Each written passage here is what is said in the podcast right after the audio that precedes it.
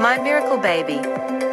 Navigating Surrogacy and Donor IVF, a limited podcast series. Recorded and produced by Growing Families Sam Everingham and Kerry Duncan. Hi, everybody, and welcome to our podcast. We're really delighted today to have Natalie Hart with us. And Natalie's going to share her story about her donor conceived son, Jensen. She went on to write this amazing book, and she's going to tell us all about it shortly. So, welcome. It's an absolute pleasure to have you here today, Natalie. Oh, thank you, Kerry. With Sam and, Hi, and uh, Sam Everingham. And Sam, over to you to ask the first few questions. All right, great. So, so now you know I've known you for quite a long time now. Tell us a little about about your own fertility journey to start with. Yeah, certainly. So I went through early menopause when I was 41. So I'd been on the pill. My partner at the time and I decided that we would like to have a family. So obviously stopped using the contraception. And then literally within two months, I was at home and I still remember the day very, very, you know, it's so vivid in my mind. I was in the spare bedroom just doing some life admin, and literally I had this hot flush just go right over my body. I knew it wasn't a normal hot flush, and and I knew because of the intensity that something was not right. And subsequently went to the doctors and had some tests done, and it found out um, some blood work done, and found out that I was perimenopausal Right. and yes, had literally less than 1% left of my eggs left at 41. Yeah. Yeah. Wow. Um, Why so early, Natalie? Sorry, Sam. Is that genetic? They think that because my dad was a Vietnam veteran, that potentially I was affected with Agent Orange, or my dad was affected with Agent Orange. So, like, my mum had multiple miscarriages before she had us. I'm an only daughter in my family, so I don't have you know an older sister to or a younger sister to see why that happened but that's that's the reason they gave me was potentially probably because of my my, my dad yeah yeah. Wow. Wow. yeah Uh, was it hard to come to terms with, with, with using donor eggs?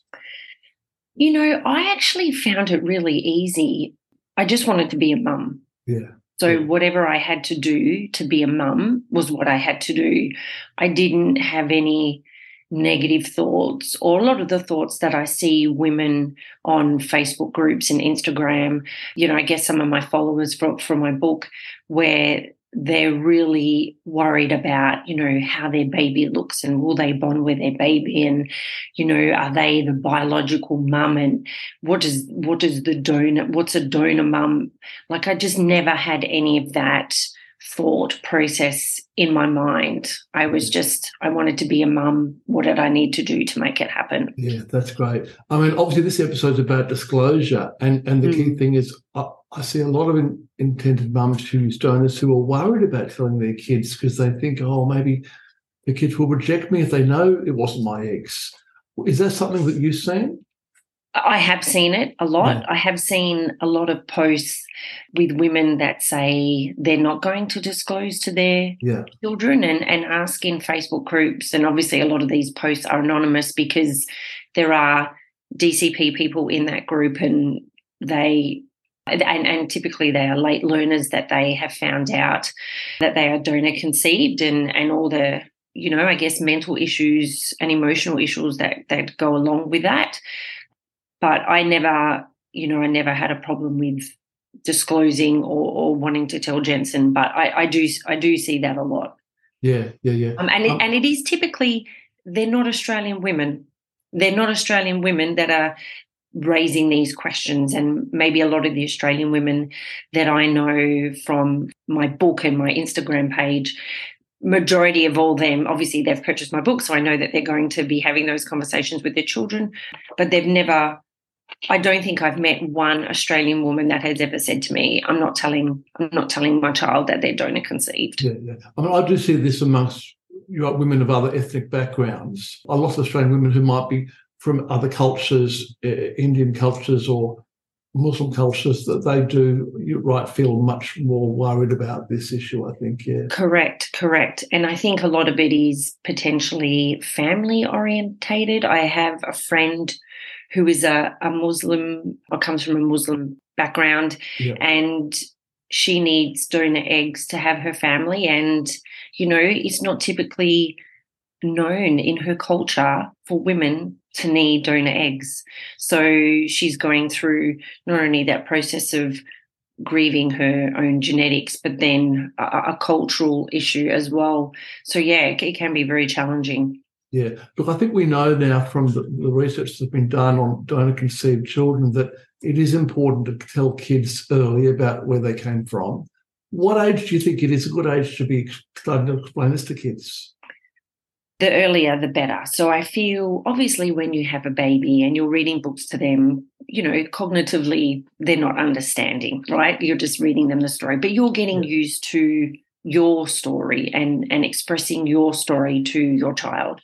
So I would say with Jensen, so we've obviously he's known from from birth. He's now five and a half, um, six in January. And I would say from that three to four is when he really started to understand that he was donor conceived. Yeah. And when I started reading him my book and him really, like I said, that cognitive ability to understand that mummy went overseas um, and an egg fairy helped mummy have him and going through the picture, through the book and, you know, explaining the pictures so that three to four age group, I feel, is a great age because they're still very young. They're not going to have those deep emotional thoughts about it like someone at 20 or 25 or, or older will. And now it's just a part of our conversations whenever we talk about it. So I I, suppose I you- would I would say three to four would Yeah, be I good. you're normalising that from a young age, aren't you? Just be part of Correct. his, his, his story. Correct. That's right. Yeah. Yeah, yeah. No, that's great. What inspired you to write the book then? Was there something particular that motivated you? Yeah, so I wrote the book during our first lockdown here in Melbourne, our first big lockdown um, in 2020. And I had bought some books from Amazon. The majority of the authors I found were obviously US, so the grammar was different. And a lot of them were from not women who had been through egg donation or been through a you know an infertility excuse me journey. And so the more books that i were buying the more i was just disappointed like they weren't enjoyable for me to read. And i thought if it's not enjoyable for the parent to read you know how is the child going to be excited? So i just was like oh i will just make up a poem and see where i kind of go from there. It can't be too difficult. And and to be honest the first stanza in my book was probably the hardest to write. And once i wrote that then i then i then the rest of the book kind of easily followed. But it was just more also when i started researching for books there were no australian authors in this space and i kind of really was dumbfounded about that. I thought having had my son and been in that egg donation community for a few years I could not believe that there was no book written by an Australian author, considering how many families are using donor eggs or donor sperm to have their family. So that kind of inspired me. Yeah, yeah, that's great. Remember what the book's called?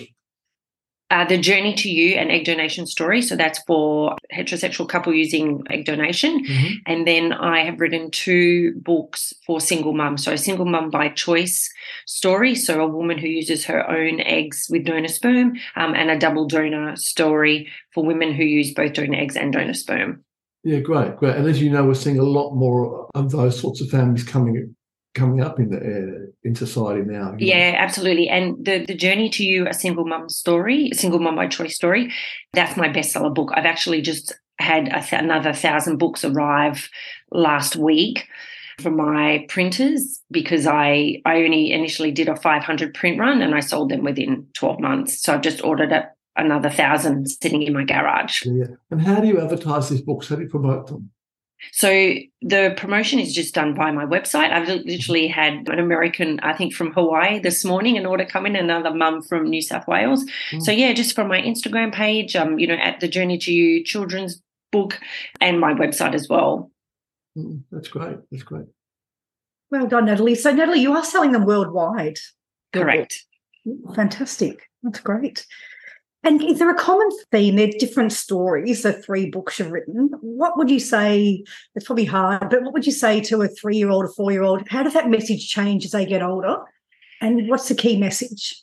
Yeah, so the the the message is I feel the same for the younger books because I it's funny because I have had a couple of people say to me, Are you going to write any books for older children? I do want to finish writing all the ones for the younger children first. So, you know, I want to do a book for families that have used donor sperm or donor egg and donor sperm. And then I am going to do books for coloured families because they actually don't have any books. So again, the same books, it's just that the, the pictures will change from the illustrator. I feel the message is the same. It's just about, you know, mummy and daddy really wanted you and we needed help. We needed help to have you, but you're very loved, not only by us, but by our family or the family as such. And that's that's the message within the book is just we needed help. You're loved. We love you and and everyone else loves you. And kind of that there's nothing to be ashamed about. So that's from the these really young children's and they rhyme. So i feel with a lot of children's books even when i read like i love reading rhyming books because i think they're engaging for for kids to understand and learn as well. That's great. And have you heard your son, have you heard Jensen explaining the story to other people? I don't know if I've heard him explain the story to other people, but he can definitely explain it to me. Right. So when we've had situations where that conversation has come up, he understands. Like when I say to him, you know, where are you from? And he says, you know, I'm from Australia and I'm from South Africa because he knows that you know, I went to South Africa to to have him. So, and when he looks at pictures on my computer that roll around, and I say to him, "Oh, that's when we went to South Africa," and um, and him he might he might be, "Oh, you know, I'm sad because I'm not there." And I said, "No, but that's where Mummy and Daddy went to go and have you." So, so he he definitely can recite it. He can recite it back. And also, I have some cousins, oh, sorry, I have some nieces that are also double donor conceived from my sister in law. She went to South Africa and has, has got identical twins. So Jensen and his cousins are all donor conceived, which is which is beautiful. Wow, mm, that is wonderful. Great. And I think for my kids who are older now, they're 12, you know, they're certainly able mm. to talk about it to their friends in a confident way. Yeah, no, I feel that as time progresses and he might, you know, we talk, it's not like, oh, we must talk about it every week. We talk about it when the situation arises. So if, you know, all of like my work colleagues, I just celebrated like my second year of business with my book. You know, I did a LinkedIn post and and the feedback that I get is like, wow, you know, that's amazing that you're sharing your story, you know, that you're you're not embarrassed about it and you know you really are helping other women be open about it because there is nothing to be ashamed about. Like whether you know if you put Jensen in his classroom he doesn't look any different to any other person at that school right? Except he's donor conceived and there's some other kids also donor conceived at the school as well which is really nice. Yeah yeah. You, you mentioned at the start about the, the barriers some other cultures have with with this issue like asian and indian and, and mm. muslim cultures. Do you think a, a book written by someone in that culture would help with that group? Yeah i think maybe not necessarily in that culture. Like i know a lot of people have you know, maybe that's where I've had the success of of my book is that I'm a mum who has been through the journey. I'm not a psychologist, which some of the other books are written by fertility specialists. You know, I've I've lived and breathed what they're going through. And and I actually just had someone message me the other day and they got the single mum book. And whilst I'm not a single mum, you know, part of the book is still part of that, you know, wanting to be a mum and and needing help. And she said, This book, you have written it like this was my story, like this was my journey. Every, every word that you've used is essentially what I what I went through. And she was just really thankful for for me writing the book and now that you know she can help her little one understand so i feel definitely having that connection of being in this space is is definitely helping with the success of, of the book. Yeah, yeah, that's great. Wonderful. Yeah, because fertility doesn't, or infertility, I should say, you know, it doesn't have any boundaries mm. of where you live, of who you are, what race you are, what culture you are. It, it, it doesn't matter. It doesn't matter, right? Um, and it's it's lovely where my books have been. Like they've been to Germany, they've been to France, they've been to Norway. I think Hawaii this morning. You know, obviously here in Australia and New Zealand, Barbados. Yeah. That's great. Wow. Yeah. Natalie, another quick question for you. In your case, in your sister in law's case, is the egg donor anonymous or can you find out details? Yes, no, the egg donor is anonymous. So, how will you, interestingly, I know you might write some more books later on, when your son gets older yeah. and he wants to know, potentially wants to know more about the egg donor, what, how will you fill that gap potentially? You, does that concern you? No, it doesn't concern me because I think if you really want to find someone, I think you can find them. Yeah. I think if you really want to find your egg donor and and even though it's anonymous in South Africa, you know, she did tick a box to say like she would be open to contact. So obviously if the laws ever change in South Africa and we wanted to connect with her, then the agency would facilitate that. Mm-hmm. But with ancestry.com, 23 com like you you you can find if they're as inquisitive as potentially a recipient parent is then i feel there'll be a way to connect yeah yeah but you know i have photos that i can show jensen of my donor i have her profile that i've downloaded that he can read when he's older mm-hmm. and you mm-hmm. know he looks a lot like her so he'll be able to see those similarities you know if and when not that she will be not that I will hide her from him because he has a right to know, but when he's ready to have some conversations when he's a bit older, then absolutely, yeah, I'm not gonna I'm not gonna let him know not know the information that he's entitled to know.